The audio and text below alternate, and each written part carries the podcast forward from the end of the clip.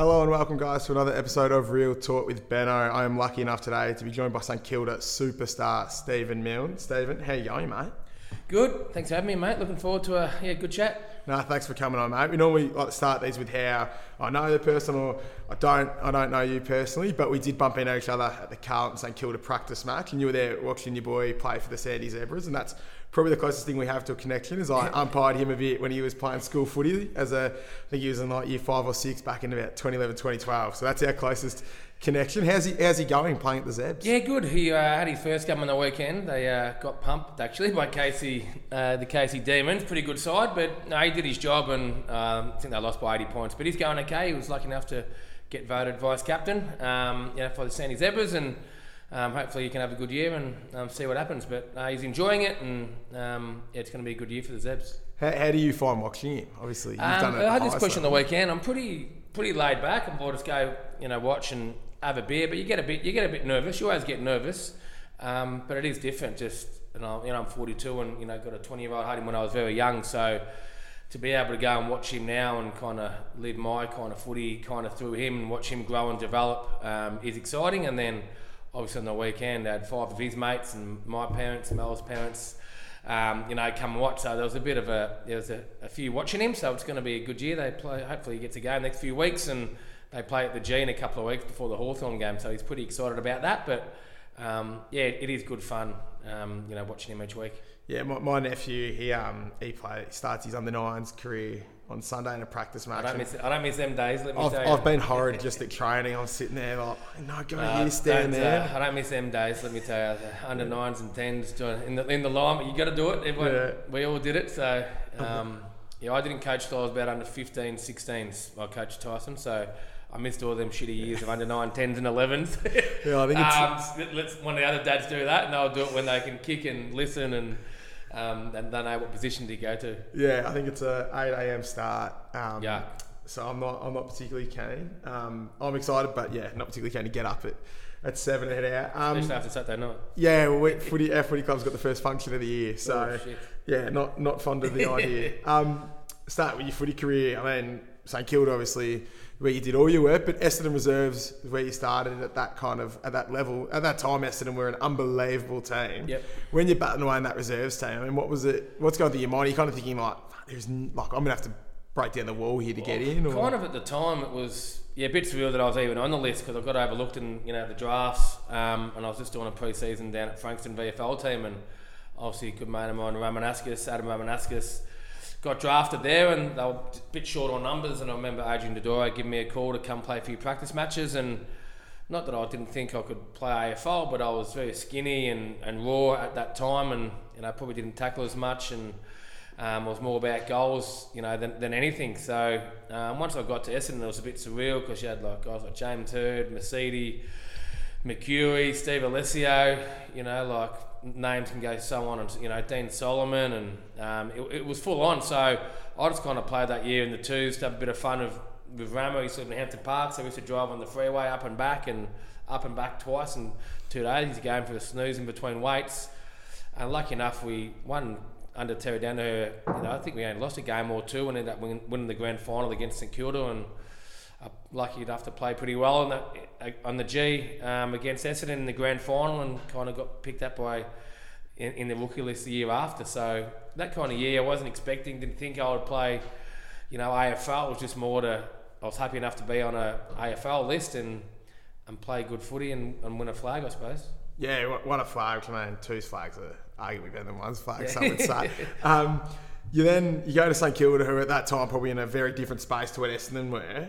I mean, did you feel like, for one, obviously probably a better way in because you know you're probably going to get a few more games. But how did you how did you feel when you you're at the, probably the top end and you, you couldn't get, get the crack in, and then you go down to a side that's probably at the other end? And I mean, how did you know? How did you If feel you the look at it now, probably pretty lucky that it kind of happened that way. I was more excited that didn't have to drive to Windy Hill. It was an hour in the car each day, and it was only 25 to uh, Moorabbin from uh, from Hampton Park. But if you look at it that way, I think I was kind of you know blessed a little bit by going to a club that was kind of struggling at the time and I didn't have many small forwards, and so I had to kind of you know work on my craft for that two years, and obviously build my body to a AFL standard. And I probably wasn't even really ready when I was 21. I was still very skinny and very raw and didn't know, you know, how to be professional um, at that early age. But I was just lucky enough to go to a club that were kind of struggling and kind of starting to rebuild again. And then we picked up guys like Louis, Cozzy, Joey, Bawley, all in the next two or three years, and we kind of built it from the ground up. So um, looking back, it was probably a blessing that Johnny Beveridge, you know, took a risk on me and. Um, yeah, lucky enough to play, you know, 13 years at the top level, and I, I wouldn't have thought I was going to play a year or two after getting overlooked, and um, yeah. How do you, how do you feel? You said you, you overlooked, you didn't you'd play, said your footy, and then you, you leave the game. At the time you left, you were definitely the best small forward of all time, and now you and Eddie Betts kid, you'll have that debate for forever. Yeah. It seems. I mean, how, how does that sit with you? Uh, it's pretty special. Kind of when when someone brings it up, I was lucky enough to you know pop in a Triple M Saints Collingwood game, and they kind of brought it up. So it kind of gets brought up at sportsman's nights and stuff like that, and you're kind of pretty chuffed or pretty proud of yourself when it does get brought up. But when, when you're playing, you don't really know. You you know you're going okay. When you're playing, you just want to do the right thing by the team and stay in the team and you know build yourself up to play each week and play good footy and be a good team man and win games of footy. So to look back at that now and you know if I'm in that category, it's uh, you know pretty obviously pretty proud of myself for all the hard work I did do. Obviously got overlooked three or four years in a row and you know got dropped you know multiple times to kind of you know be a bit resilient and you know you know kept getting knocked back and obviously get, you know get up and do what I did. Um, you know, kind of pretty proud when I when I look look back at that. We mentioned that you um you should be proud, just uh, quietly, Thanks, but um you mentioned you go to the Saints and it's not quite the team that it, it became. You mentioned building it from the ground up. How much does that mean to that core group? I mean, a lot of you guys stayed there. I know Bawley left after the 09 grand final, but he Yep. was still there for a very long time. How did it mean for that core group? I mean, what did that mean to you guys to build it from the ground up? Obviously, you fall just short, as we'll touch on later, but you still achieved some amazing things. I mean, how did that feel building that yourselves? Oh, it's pretty special when you, when you look back at it. We're all still close mates and best mates now. Obviously, you, you don't see each other because of kids and footy and you know work and stuff like that. But we still do catch up yearly and still get 20 to 25 there um, from the 09, 010 or basically 04 kind of to you know 012 kind of time. Um, so when you look at it like that, we're pretty lucky that we had such a good group um, and no one really left or we had a few people come in here and there. Um, you know, obviously Snides and, and Shawnee Dempster and things like that. But once they come in, they were kind of saints for life after that and didn't go anywhere else. So we didn't have many kind of come in, but once you're in, you're kind of in that kind of group of players that you know did everything to win and were really close. So when you think of it like that, of how we're kind of you know bottom of the ladder and kind of you know you know risen pretty quick to play finals and consistent finals, and then you know two three years of back to back grannies. It's uh, yeah pretty special. You mentioned 04 there, and that's really where the success started for you guys. I think you went 10 and 0, an unbelievable start to the year. You then you get done by Port in a prelim that probably a bit stiff, and I think we just saw Buddy kick his out and Yep. people power speaks. Fraser Gehrig kicks his hundredth Yeah, in that yeah. game. The Saints were, were right on top that Yeah. night, if I can remember. I mean, what impact did that have, and what, what can you remember from that moment? Yeah, it was kind of look that kind of 02, 03 when it first started. When Grant Thomas came in, he built a pretty good culture. You know, work hard, kind of play hard, and you know just do what you got to do to become a, a good footy player. And like we had great role models, like you- like you said, the G Train, Hamill, um, then the Rui and Cozzies kind of come in halves. Um, Aussie Jones was still there at the time, so we had a really good culture for when we were going to be 23, 24, 25, and yeah, we were lucky enough to have a good year in 04 and 05, and um, obviously we were well on top at the old Adelaide Oval. We've been spat at many a times from the old Port supporters. Um, but then, yeah, when, when that happened, it was a it was a bit of a shock. It was so good to be a part of, but it did kind of held our momentum a little bit. Um, but yeah, it was one of them ones. Did it did it hinder us or didn't it? Did it help us? Did it hinder us? You look back at it, and it, it looks like we did because we lost. But if we had a won, we only lost by a kick, so we didn't lose by ten goals or you know twenty goals. So um, it was good for G to do it, but it was unfortunate that we kind of lost. And at the time, you know, you're 24, you don't think, oh, prelim, you think you'll get there next year, the year after. You think, oh, we've got a good list, we've got a good group, got a few guys, you know, we'll get a few guys in. But then all of a sudden, you, 05 we make the finals, and 06, 07 we kind of, you know, drop a little bit, and then we had to kind of build back up when Rossi came in. So it um, ebbs and flows really quickly, but if you get a good coach, good group of players, it can it can you know you can go pretty you can get, can go north very quickly. Yeah, I think I think we saw that Melbourne and Carlton started off really well. So I think yeah, that it doesn't necessarily need to be a long progress up the ladder. Um, 04, you lose by the goal, Port Adelaide going to beat Brisbane, a pretty battered Brisbane. Um, and I remember Acker, I spoke to Acker not long ago, and he said that they were beaten up going into that. You, did you think if you had won the Port Adelaide prelim that you guys were primed to win that flag? I mean, we were in pretty good nick. I think even Aaron Hamilton not been injured that yeah, but we were pretty fresh um, at that time, and that's why we kind of hit the ground running in at the start of that the um, the first quarter because we had the weekend off. We beat Adelaide uh, over at Adelaide, so we knew the ground obviously pretty well. You know, training there two or three times, playing there twice within three weeks. So. Um, we knew the ground, and it's one of the, it's a hindsight, isn't it? If we got in, we would won. Would hope so, but we, we were pretty fresh, and um, yeah, it was pretty disappointing in the end. Um, in that in that time, it's probably where you played some of your best footy. You kicked 11 goals one night against Brisbane at at, Eddie, at the Telstra Dome, I think Yep, it was yeah, then, and it's a place where you did your best work. Yep. I mean, not not to not to brag, but I kicked 10 once in another 19s North game.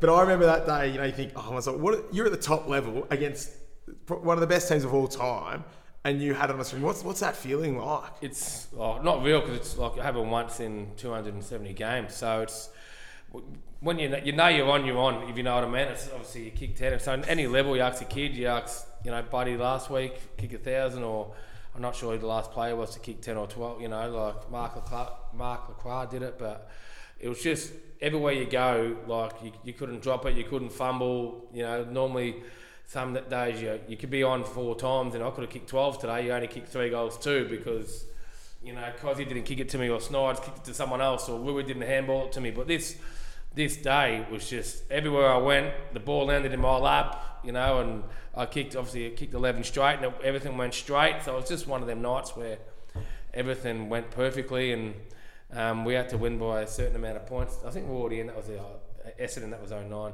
Um, we had to yeah we won easy, and you know went to that final the week after, and I think it was halves halves record breaking game where we beat Adelaide. So it was a good build up, but it was just one of them nights that happens to you know a certain amount of players once in a blue moon.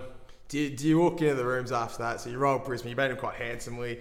You kicked 11. I mean, is there just a sense of leave, leave me to it? Oh, I've was, done, I've it done was, enough here. It was a bit of that, but it was because it was such a long year. But I was absolutely knackered. I remember going home, um, and I was home by myself, and I didn't even have a beer that night. I was knackered. We had the final the, week after as well, so it was a bit of you know, yeah, it was it was great at the time, but it was also as soon as that game finished, it was we had you know like bigger things to you know cook up next week and. Um, obviously beat uh, whoever we were going to play. Obviously playing Adelaide, so it was a very quiet night.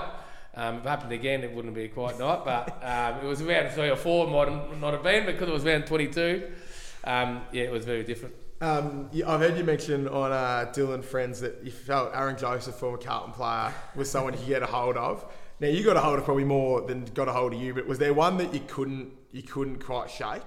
Uh, no one that was like my arch, you know, nemesis or nothing like that. I had a few, like a lot of good battles with Jared Crouch um, from Sydney. Like that was, you know, a seven or eight year period of just back and forth, and um, a lot of the players back then were just obviously full full blown tags. Well, not now. Love to be playing as a forward pocket now because they run off and get a few cheapies over the back and stuff like that. But Jared Crouch probably Mark McVeigh or Mark Johnson from from Essendon. Um, you know, I'll, I'll kick the couple on here and there, but when you've finished a game of footy against them two, you know you've you, you know you've played. Like you can get through a game, you know, with few opponents and stuff, but when you played a game against Mark Jo- John Owen and Mark McVeigh, who I know pretty good, um, yeah, a few knees in the back and in the back of the ca- hammies and calves, and you can't do that these days. You a few punch of the elbows. Uh, Stevie Baker style, but uh, they were the two that were probably the most. But Jared Crouch probably every game was just I knew he was playing on me. Like it was just saying saying Sydney. I know I'm getting Crouch. Didn't have to watch any vision. I knew what he would do. So it was a yeah, it was a good um, yeah good competition. You mentioned playing Sydney there, and obviously probably one of the biggest highlights from St Kilda, Sydney over the years was Nick Riewoldt's mark. Now we all laud at what Rui did, but you were in the unfortunate position Yeah. of coming at the footy. Should have got a free kick. What do you, what do you, what goes through your head when yeah, you're getting, getting pushed towards the contest and you got Rui coming 100 Well, miles an hour? Once you look at it when it comes up, pretty lucky then. I'm good to dodge his foot because it could have kicked my head off. Um, but yeah, it was a ridiculous mark, mate. If, if I was in the middle, I wouldn't be doing that. I'm not, I'm not that bloody stupid. Um, but when you look at it, it's lucky I didn't get a blood rule or, you know, like stitches or anything like that. It was just, um, yeah, best mark off. So that one or, you know, Jonathan Brown against Hawthorn Brisbane, but I'd still take, yeah, Rui. Just that was his second, second or third year. I'm not sure what year it was, but it was pretty early Sunday afternoon at, at the SCG. It was a special, yeah, special, um, special mark. Yeah, it's, it's it's unbelievable. I think the way his body flips and Yeah, contorts, it's- it's just it's picture and there's no yeah, there's no way Stupid, you, really. Yeah, there's no way you find me doing it, no matter no matter the amount of money I'm getting paid at whatever level. Yep. Um, in the 09, it's, it all starts to click again. I think your defensive system is unbelievable, but you had quite a potent attack as well. Was when you really Cozzy was up and flying. I think might have been leading the Coleman about round four, Cozzy. Um, that year, obviously, you, you get done by the Cats, but before that, you played Geelong at Etihad, I think it was 50,000. You were Yep. 13 and 0. Both teams were undefeated. Was that the biggest kind of home and away game you ever played in? Because it's the biggest build up. Yeah, the best home a- and away I game. think before COVID, there was a, the Saints did a thing in the Trevor Barker room or room downstairs at the newly uh, renovated rooms, and it was we watched we watched the whole game, and it wasn't that good that game. So I'm not sure why I got invited, but um, but it was like a build up of a final. Like it was um, it was kind of these two teams are going to be grand finalists or in the finals. Um, you know, with both going so good, you know who's going to you know, come out with the chocolates, and um, we were pretty wound up that game or, or that kind of year to because it was always we look at Geelong because they, you know, 07, 08, and each week you know, if they played Friday night, we'd get to the rooms, and Saturday and Rossi would have Geelong last night. Yep, they did what they did. They just kept doing it. So we always kind of looked up to see how good Geelong were and why they were so consistent because they had 22 guys, you know, having a crack playing their role each week. So each week that kind of got brought up to us, Geelong, Geelong, Geelong. We ended up getting sick of hearing about Geelong. You know what I mean? So it's a, a time for us to start, not like our own, you know, like, not, not, not, our own future, but just uh, let's start everyone talking about us and not Geelong anymore. So, and this is that was the first test of going, all right, let's see, you know, um, who's boss, and you know we come out and, and had a good game. It was you know, one of the toughest games um, that I've played in for home and away, and, and the big show, Michael Gardiner kicked four, and um, you know went nuts, and yeah, it was a good game to be a part of. Then it was it was an unbelievable game. I think you guys kicked the first five. They then kicked I think five or six in a row. It was, it was an unbelievable home and away game. Then culminates in the grand final, um, one of many that you guys just missed out on. Do you guys think, for one, that you're the best team that year? Because obviously your record, I think you were 19 or Yeah, might have 15, 16 yeah, games unbeaten yeah. or something ridiculous. Did you, did you comfortably think you were the best team going into that? And then you obviously knew John were going to raise their level being an experienced finals team, but I think you had your chances in that 09 game as Yeah, well. that, that's the one that probably hurts the most, the 09 one, because we were easily the best team all year, winning 16 in a row, and then dropped a couple, and then kind of picked, you know, picked our game back up, just leading into finals, and you know, beat the doggies. Um, I was we're down at half time, but I think that was a year, um, and then come back to win that one, and then got in the granny, and then you know, it wasn't ours to lose because we lost it, but it was just such a you know poor day. The rain and the Hawkins hit the post. Everything just kind of didn't go away. We, we missed a couple of sodas as well in front of goal that kind of hurt us, and um, obviously the toe poke at the end. You know, we're still in it till the last kind of minute and a half, two minutes. So. That, that's probably the one that hurts the most when you, you look back at it that we should have won that one because we were, that was the start of a two or three year period we were pretty dominant um, and we hadn't won that one who knows what could have kind of happened after that. Yeah, I think I think you see that one. You guys were definitely the best team all year, home and away at least. You had the next year, 2010, that was kind of Collingwood's domination. When when you get to that one, is there an element of you know you were new you were new to the dance against Geelong, and they might have just had a little bit of that finals. Did you get to that Collingwood one thinking, or now we're that we're that well, we older knew, team we've we knew what here? to expect from the grand final parade, from the build up, from the week, from the ticketing, from the parents, from your mates, from you knew what to kind of expect. So it wasn't new of holy shit, what's going on here? We've you had to turn your phone off for a couple of days out and and all that kind of stuff. So you kind of been there before and done it, and now we've gone close and.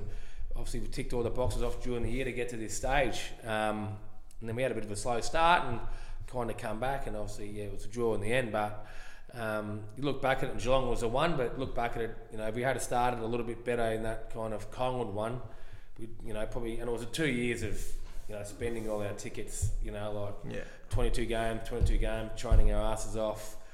you know, Rossi on our back of make being better, being professionals, which we which we were, but it was just a constant effort of just you know, kind of we fell off the cliff in the end, and just we could not couldn't have done any more. Or, you know, laid another tackle or another smother, or you know, we, yeah, we could have kicked straight, and it was just the week after we were just absolutely cooked and spent, and um, we couldn't give any more, unfortunately.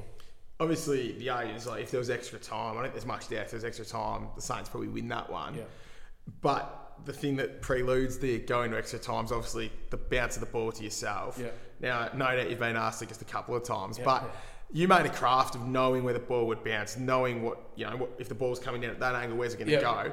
When you're watching that come over, are you do you have any inkling that it's it might be bouncing away from Nah, you? because it was a bit of a yeah, say dead cat on on, on here, but it was a bit of a mungle kind of floater kind of thing. So when it was kind of coming in, I knew it was going to kind of bounce anywhere, like because it was I, I did get Ben Johnson out and. And it was probably for me to utilise. So I was thinking, if I die for this and miss it, I'm gonna look like an idiot, um, you know. But I, and I, because I wouldn't be able to get there for a mark, so if I kind of dive and try and get it or touch it, and it bounces over me, and we don't get a point, so I just kind of obviously had to let it go because it was too far, too far from me, and and I went through for a point, um, obviously to draw the game. And a lot of people don't remember there was still a minute fifty, nearly two minutes to go after that. So there was still a lot of time for them to get a point, us to get a point. And it kind of just bubbled around on the wing and went back in, went back out. So it was a lot of time, but obviously that was the last score, so that kind of gets brought up the most. But um, no, it would have been pretty special. I'm not sure I'd be sitting here if I did did mark it or kick it. Who knows? I'd you know be in Hawaii or Thailand or something. But um, it's uh, yeah, it is what it is, and gets brought up. But that's it's footy, and you move on. O- often it would have come up, I'm sure, especially after that, that game and leading into the new season. It probably would have come into your mind a fair bit. But does it come? Did, did you just play that moment over, or did you play hypotheticals? Did you think, what if I'd marked it and run him? What would I have done? Like how many different scenarios ran through your head? Oh, for the first couple of months, it did. Like it was just a bit of everything. Like you know, could I have got it? No, I couldn't. Like once I knew I couldn't have got it, and then it showed up, and um, yeah, it was it was more so yeah, what would have happened after I kicked it and would have kicked it in the Joss's teeth or the cheer, Collingwood cheer squad, or um, it was more so celebrating, celebrating. But then it was more so if you kicked, if I kicked it, and then they went down and kicked it, it would have been a draw. Was so it was just a thousand things of just like you've been at a pub and asking, mate, what would you do if this happened? Like it's just, it's like a what if it didn't happen, so you can't do nothing. So you just talk about it. If you do a podcast or a sportsman's night and um, have a beer and, and you get over it pretty quick. But it did take a while to get over, you know, 10, 12 years ago. But um, when it gets brought up, you just answer it and move on. Yeah, no, I think that's an awesome attitude to be able to, to leave it back there because I think it's it is an iconic moment, whether for good for bad or yourself. it is, you know, you're a part of you're a part of grand final history in that spot there. Um, when you guys are coming back, it's obviously a pretty Collingwood strong crowd. I mean, they hadn't been there for a while. They were pretty, you know, they were amped up to win one. But when that comeback starts coming, how did that feel, the atmosphere in that in that ground? Because obviously you'd probably say 70-30 Collingwood crowd perhaps. But how does it feel when you start hearing that the minority of the Saints fans getting up and about? You know you guys have got that run. How does that excitement or we were at sniffy. Like it wasn't, didn't feel like it felt like we were, we were a massive chance because you just felt like they had they, they stopped. So I was more so like no, we're a big chance here. Like we were covering the ground really well and. All our good players were playing good. Lenny just kicked that bomb from 60, and then BJ took that mark. Um, I think I, I took a mark on Harry O'Brien, you know, kick, kick a goal and get us within five points and or whatever whatever it was. So it was more so we're here. Look at look at the clock and there's four minutes left, and saying this is gonna you know be the best day of your life. So it was more so that they did go Collingwood went a bit quiet. Um, yeah, our guys picked up, and, and you don't really look at the crowd. You, you, you know that they're there, but you don't. You, you know they're there, but you don't. even know what I mean. It sounds weird, but you just think, no, shit, this is gonna be unbelievable. So you just you, know, you got to stay in the moment because you know you might have a moment where you know can be, or you know make you or break you. So um, yeah, we're just lucky enough that it, it was a draw. And we we got to go to next week because um, yeah, it was a tough uh, after match and training the next week. It was all a bit surreal that that, that week leading after. It went for about four weeks really. The, the, the week it was it couldn't come around quick enough. Um, obviously, the head of, head of all that in that successful time was Ross Lyon. Now, I'm, I'm an absolute fan for a Rossi story. I think they are some of the some gold content. So, I asked, like, is there any any Rossi stories that stick stick out to you? How long ago? There's plenty of Rossi stories. I did a sportsman's uh, day with him at Albury about a month ago, and it was a good day. And a couple of beers, and no, he's such a good man. Uh, but the, the, the best one probably is when uh, Nicky Dale and myself got dropped um, after the Sydney game. I think we were 14 and 0. No, it was 2007. No, we went. We were, it's 2007 or 8. Yeah, maybe 2000. I don't know. I haven't got in my diary when I got dropped. um, and we're playing in Sydney and it's raining and kick two, shaved me head like I think 0.5 and I wore one one screw and one blade because on my you know on my left the, the, screws used to kill your feet and stuff. So I wore one screw and one blade and I kept falling over um, this night and we got we got done. I think we are going okay and we ended up getting up, overrun and um, he gave us a bit of a spray after the game and said that unacceptable and stuff. And then we went back to Moorabbin. Uh, it was in Sydney. Went back to Moorabbin.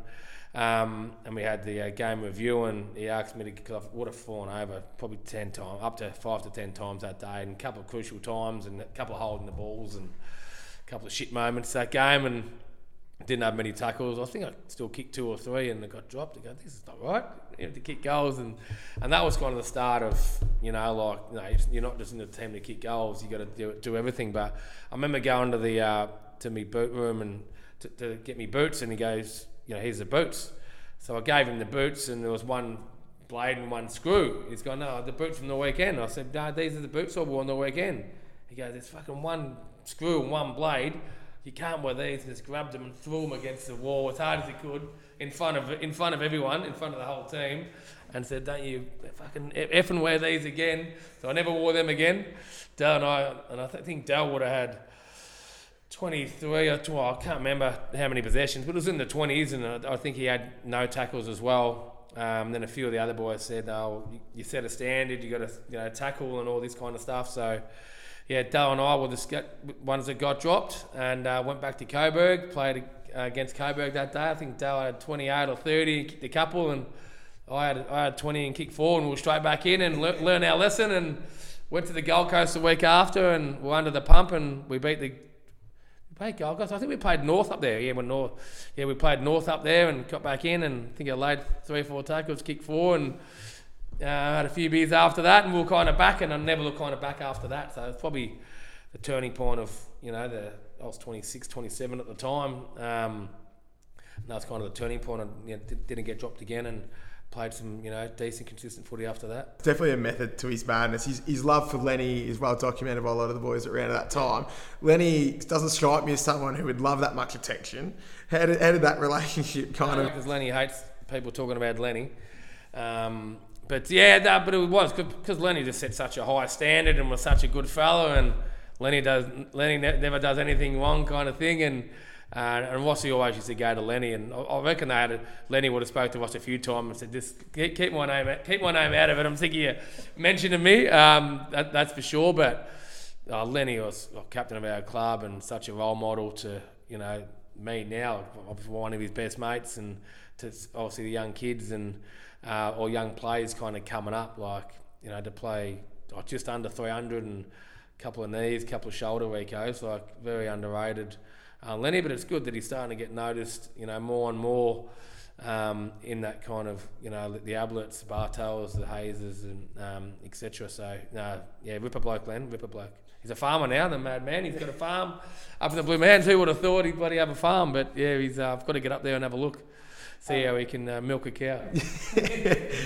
um, you, you were quite a polarising figure in your time. I think you're probably one of those players. You see them now that on your team, you'd love them or against you, you can't stand it. For one, did you did you thrive off the crowd kind of, or the opposition kind of hating you? Did you get off? And how, how did you deal with it when, because at times it it kind of fluctuated. I think if you're playing well, you, you genuinely cop some horrid abuse from up the stands. How did you deal with that as it, as it went on?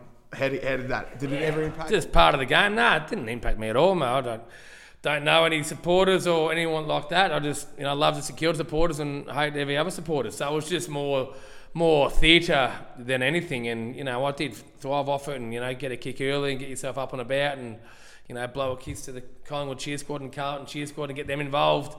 So it was more kind of theatre and anything, but it was just you know a bit of bit of muck around stuff, and um, and even now and then, you know, you could hear a couple of things, but nothing major because you're so focused on the game and stuff. And um, yeah, player loved. I was pretty happy. You know, the most hated player in the comp three or four years in a row, but you don't even, you know, like think about that until someone kind of says it. Like, uh, but that it is what it it was what it was, and it was more fun than anything. Just you know, banter, and if, if Fraser kicked the goal or Rui kicked the goal, and I'm in the goal square and watching it go through, and you know, stick the finger up or give them the fist up or blow them a kiss. It was more them going crazy. Yeah, like. Um, it was just good fun in the end, really. You, you, you, got, you retired probably right when social media and football interaction was starting to take off. Do you kind of count your blessings that maybe you missed that the age we hear players now getting DMs all the time. Are you kind of glad you, you got out right as that? Oh, 100%. But I think even now, like I think early days, you know, I used to buy the old Sun just to see if my name was in it and check if I was in the best players and stuff like that. And because you're just a kid wanting to play footy, you know. But but now I, I don't think I'm, I'm social media like Instagram, but I hardly ever use that. So I'm not I'm not big on on that side on that side of it. Um, I've got a Twitter account, but I don't use it. I just use it for news. It's like buying the Herald Sun, you know. So you just check on it for news. So I'm not a big social media man, but even if I was, I wouldn't have thought I'd read it because you're reading stuff that people don't you don't even know or they've got no impact on your life. So I was a firm believer in the coach, your parents, your mates, people you trust, your manager, and that's it. Like the people you trust, and you know, yeah, get advice off. So man, I couldn't care less what bloody John Smith or you know Ralph whoever says you know what what they say. So I wouldn't have gone to that because I know I wouldn't have gone back. And all the, all the keyboard warriors, there's millions out there. So I kind of I'm, I'm, old school in, in that kind of thing, but I do get it how some people or kids do read it because there's a few good things on there. They feel good about themselves, but um, it's all a bit of a myth. I, I think I think you, the kids just should you know shouldn't have it or, or use it um, very very little, but just more focus on you know your teammates, your, you know obviously your coaches, your family, and get get back to a bit of old school because.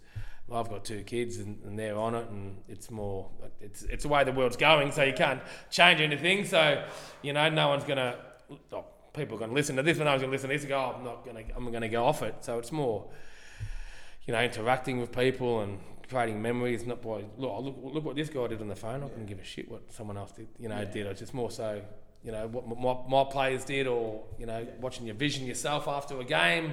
You know, Ross, you going through this or that, and going, this is how you did it. But now you can see it straight after on Twitter or whatever someone did wrong, and and it is all kind of negative. It's all as Grant Thomas used to say, it's all it used to be all toilet paper. If they write something negative in the paper, you just use it as toilet paper. Yeah, spot on. Um, you kicked hundreds of goals from pretty much all over the deck. Is there one for any reason at all, or a couple that stand out to you as ones that just sit in the back of the memory?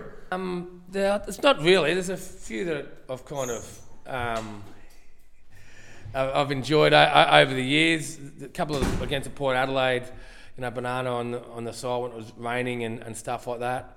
Um, but maybe the grand final one to get us five points up, but there's not one memorable one. You know, maybe the, the 11th one I kicked, you know, straight. It was kind of on the boundary and stuff like that. But there's a no, you know, exact one there's, that I uh, think I would love to do that. I'd, I'd, love to do it all again. Don't get me wrong, but like one I think about every day. Um, it's uh, yeah, it was just good fun kicking goals and celebrating, I suppose. You, you mentioned like rolling up cheer squads and stuff like that. Was there a player whose skin you knew you just get under with, with the click of a oh, finger? Jakey King was pretty good to get under. Yeah, Jakey King and Aaron Jones, they were the two that had plenty of blues and plenty of scuffles and jumper punches with um, that I knew just yeah I was pretty excited when um, I was I was playing Carlton or Richmond for a few years in a row because um, I knew I was going to kick a few and get in a few scuffles and stuff and and I was all part of it um, yeah, they, they had good days of me and I'd, I'd my, you know, good days on him, but it was always fun playing old Jakey, old, old the uh, push-up Kim because he thought he's tough. He thought he, he thought he was tougher than he was, and um, yeah, it was always a bit of fun with Jake. that, that's that's David's opinion, not mine, Jake. If you are listening. um, with with the obviously the ultimate success alluded you guys, but you said you're still a, a very tight group. How how in your mind does that group is that group defined? Because I think a lot of a lot of Saints fans would hold on to that as their it's the most successful side they a lot of them would have seen. Um, but obviously they you do lack that that medal or that cup. How do you, how do you you know define that that group and that? Oh, as I've kind of said before, special group, one that will be mates for life. So pretty pretty proud. Um, yeah, special that you know we went so far and we'll be still doing the you know the yearly catch ups for you know 20 30 years 40 you know to come because as you say, you don't see them, but when you do see them, it's like you seen them last week and you just got out of the showers and you're just playing hacky sack in the in the club rooms before you go out to footy training and cracking jokes and hiding in people's lockers and stuff like that. So it's when you catch up. It was one of the physio's 40th the other couple of weeks ago, and there was seven or eight there, and it was just literally like I've seen each other, you know, two days ago, and I hadn't seen, you know, like Jimmy Gwilt and Blakey and Dale for months because of COVID and you know footy and stuff like that. So it's good that we're allowed out now to see all the boys and um, you know and get amongst it. So I've got to organise a new uh, another dinner coming up soon and hopefully get a few of the boys there and. Um, but we're always pretty proud of each other. We can look each other in the eye. You know, there's not no one that doesn't come. Um, so it's um, yeah, probably more more special and proud than than anything. We mentioned player and cheer squad altercations. You had had one with Mick Malthouse one day on the floor of, of Telstra Dome. When when that happened, I think everyone was a bit stood back because coach and player interaction was so rare. How did that? Were you at the time? Were you shocked? And how do you take that in that split second of everything's happening. But so when the dust settles, where, where does it sit with you that, you know, coach player interaction is probably something that still doesn't happen and didn't happen yeah. then. Where did it sit with you and how did you, how did you take it? Um, yeah, no dramas. It, was just, it was, wasn't part of the game because the coach shouldn't talk to a player, but it was just, yeah, got caught up in the moment and just, you know, a few verbals to each other and go this yourself and go that yourself and, um, yeah, a few liqueur and, and all that went there. But at the time, it was just a, you know, quarter time, you know, like quarter time biff that the crowd wants to see. And um, you kind of don't. At the time, I did know Mick Malthouse. I didn't know he was coming over, but you look over and you know he's having a go and I'm having a go back. And at the time, the rest of the game, we didn't even really think about it until after the game it got blown up and. You know, like it kind of just you know went on from there, and he got an investigation about you know talking to a player and all that kind of stuff. But it was just that was no skin off my back. What happens on the field stays in the field, but obviously when it's at the highest level, it's going to get blown out of proportion and um, things like that. But yeah, it just uh, another thing that happened. Just another thing that happened to my footy career. Another, another little story.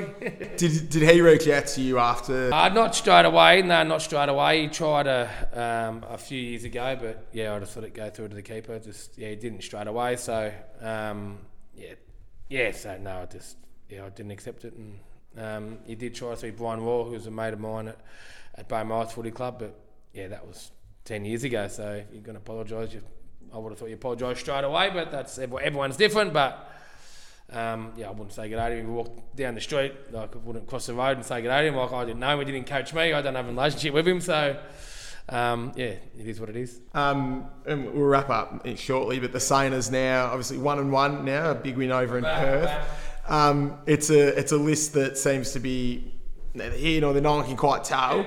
I mean, how, how do you? Yeah, the same, mate. I'm the same. I'm obviously Mad Sainer, and um, my daughter Lila, she's 12 now, so I went to the first game, and, and, and she's loving it. And as I kind of say, things can change so quickly. Like we made the finals two years ago, and, and won our first final for eight years, and then last year was a bit of a you know, shit year really, if I could say that. It was just a yeah poor year, and you know our leaders didn't stand up, but we're not that far off. So um, yeah, the first game, you know, wasn't great. We went out to pass plays, do there. We went and you know, you know, I think everyone was disappointed. The players disappointed. I think it was all that first game build up, and you know, it's like a grand final sometimes because you've had a really poor year. You want to set the set the scene, set the standard for the year, and you dish that up. So. Um, I knew that I knew not that I know I, I know a few of the boys, but I knew that wasn't going to be the case last week, and I uh, had a little sneaky bet on us last week. I thought we were going to win last week, and it wasn't looking good early, but all our leaders stood up, and uh, you know Maxi King's going to be a going to be a gun player, and little you know Jakey Higgins, you know the week before got you know like spoken to and um, not not given that handball team play, and then comes out last week. So uh, for him to stand up and do that, hopefully that sets a standard and um, makes him a better player. And now he knows he can do it, and you know, his teammates had told him that, you know, we don't accept that, and I got told that four or five times. So hopefully last week, and there's nothing better than a than an interstate win that can start set your season up. I remember ours was was seven and eight, and we played over at West Coast, and we weren't going that good, and we beat West Coast when they were favourites. And I know Freo didn't make finals last year, but still an interstate win where no one was tipping us, and to do what we did last week, especially in the second half after not kicking a goal at quarter time, I think, and then you know being down at half time to come back. It was uh, one made with full of grit and determination. So hopefully the Tigers this week, if we can somehow beat the Tigers, who have been a super team for many years now, it'll it'll keep us in good stead because they've had a sneaky look at the fixture and there's a few good games that I think if we play our best footy, we can um, you know maybe be four and one or three and two, and I just think you have got to be you know at the halfway mark, halfway or a bit over the ledger, you know seven and four, six and five, you know hopefully seven four, you know eight three will be good. That'll be exceeding expectations, but I think we're um, better than a lot of people think we are. So I'm hoping and I'll be at a few games and uh, hopefully cheering on for the Mighty Saints to get back where we belong. Yeah, I'm, I'm, I'm not a Saints fan by any means, so I'm pretty happy if they stay middle of the ledger. But uh, I've got some mates that are Saints fans who I know are, are firm believers of the journey, so I think Saints fans better stay stay thick because it, it, can turn very quickly. Um, you mentioned past players' day there. Have you had much to do other than the odd function with the club since you left? I, I always think I'm a believer in it. I think it's important to acknowledge what's come before you. And have yeah. you have you had much to do with the club? Yeah, there was a, a buddy program that Aaron Hamill, who's at your team now, the Mighty Blues, is at the Saints for eight nine years. Um, so it kind of started two three years ago for COVID. So I had about five or six, seven forwards that I'll take out for dinner. So we ended up only going out for one, just a WhatsApp group and catch up, and um, and then so I think we had one dinner at Squires Loft and a bit of a chat and just a chin wag and a couple of beers and just to stay get the past players involved, which was good. It was myself, Maxi, uh, Jason Blake, Dell. I think Jason Daniels. There's about seven or eight guys that looked after. Not looked after, just more so just reach out for a message or just to stay involved. Then kind of COVID hit, and it was just more the WhatsApp and great win, boys, and you know, just keep in contact that way. But I just recently joined uh, a year and a half ago the past players committee, so um, try and get all my era back to you know all the past players functions. We had about 120 a couple of weeks ago, so three or four functions a year, and obviously you see what Melbourne did last year with their past players group, and and it is good to get to get involved because it was such a massive part of, of, of my life, and I've been out nine years now, so it just kind of goes. I was at you know St Kilda for 13, 14 years, and now I've been out for nine, working for eight. Like it just goes ridiculously that bloody quick. It's stupid. So to get, to get involved in the past players and get them back and catch up because it is tough. And got Danny Foley sent now, so they're going to have a breakfast once every six weeks. Sean Ralph Smith, who's president of the past players, and there's Justin Peckett, myself, Jason Daniels. So it's a few guys that are starting to get back and try and get a few of the players back around the club, and because it's such a big part of your your life and you don't get to see the boys as much as you used to. So when you do, it's uh, always good for a beer slash coffee. No, no coffee, beers. no, awesome, mate. Sounds great. No, that's that's all we have. Um, it's been unbelievable to sit down and, and chat with you, mate. Thanks so much for coming Thanks, on. Jackie, good man.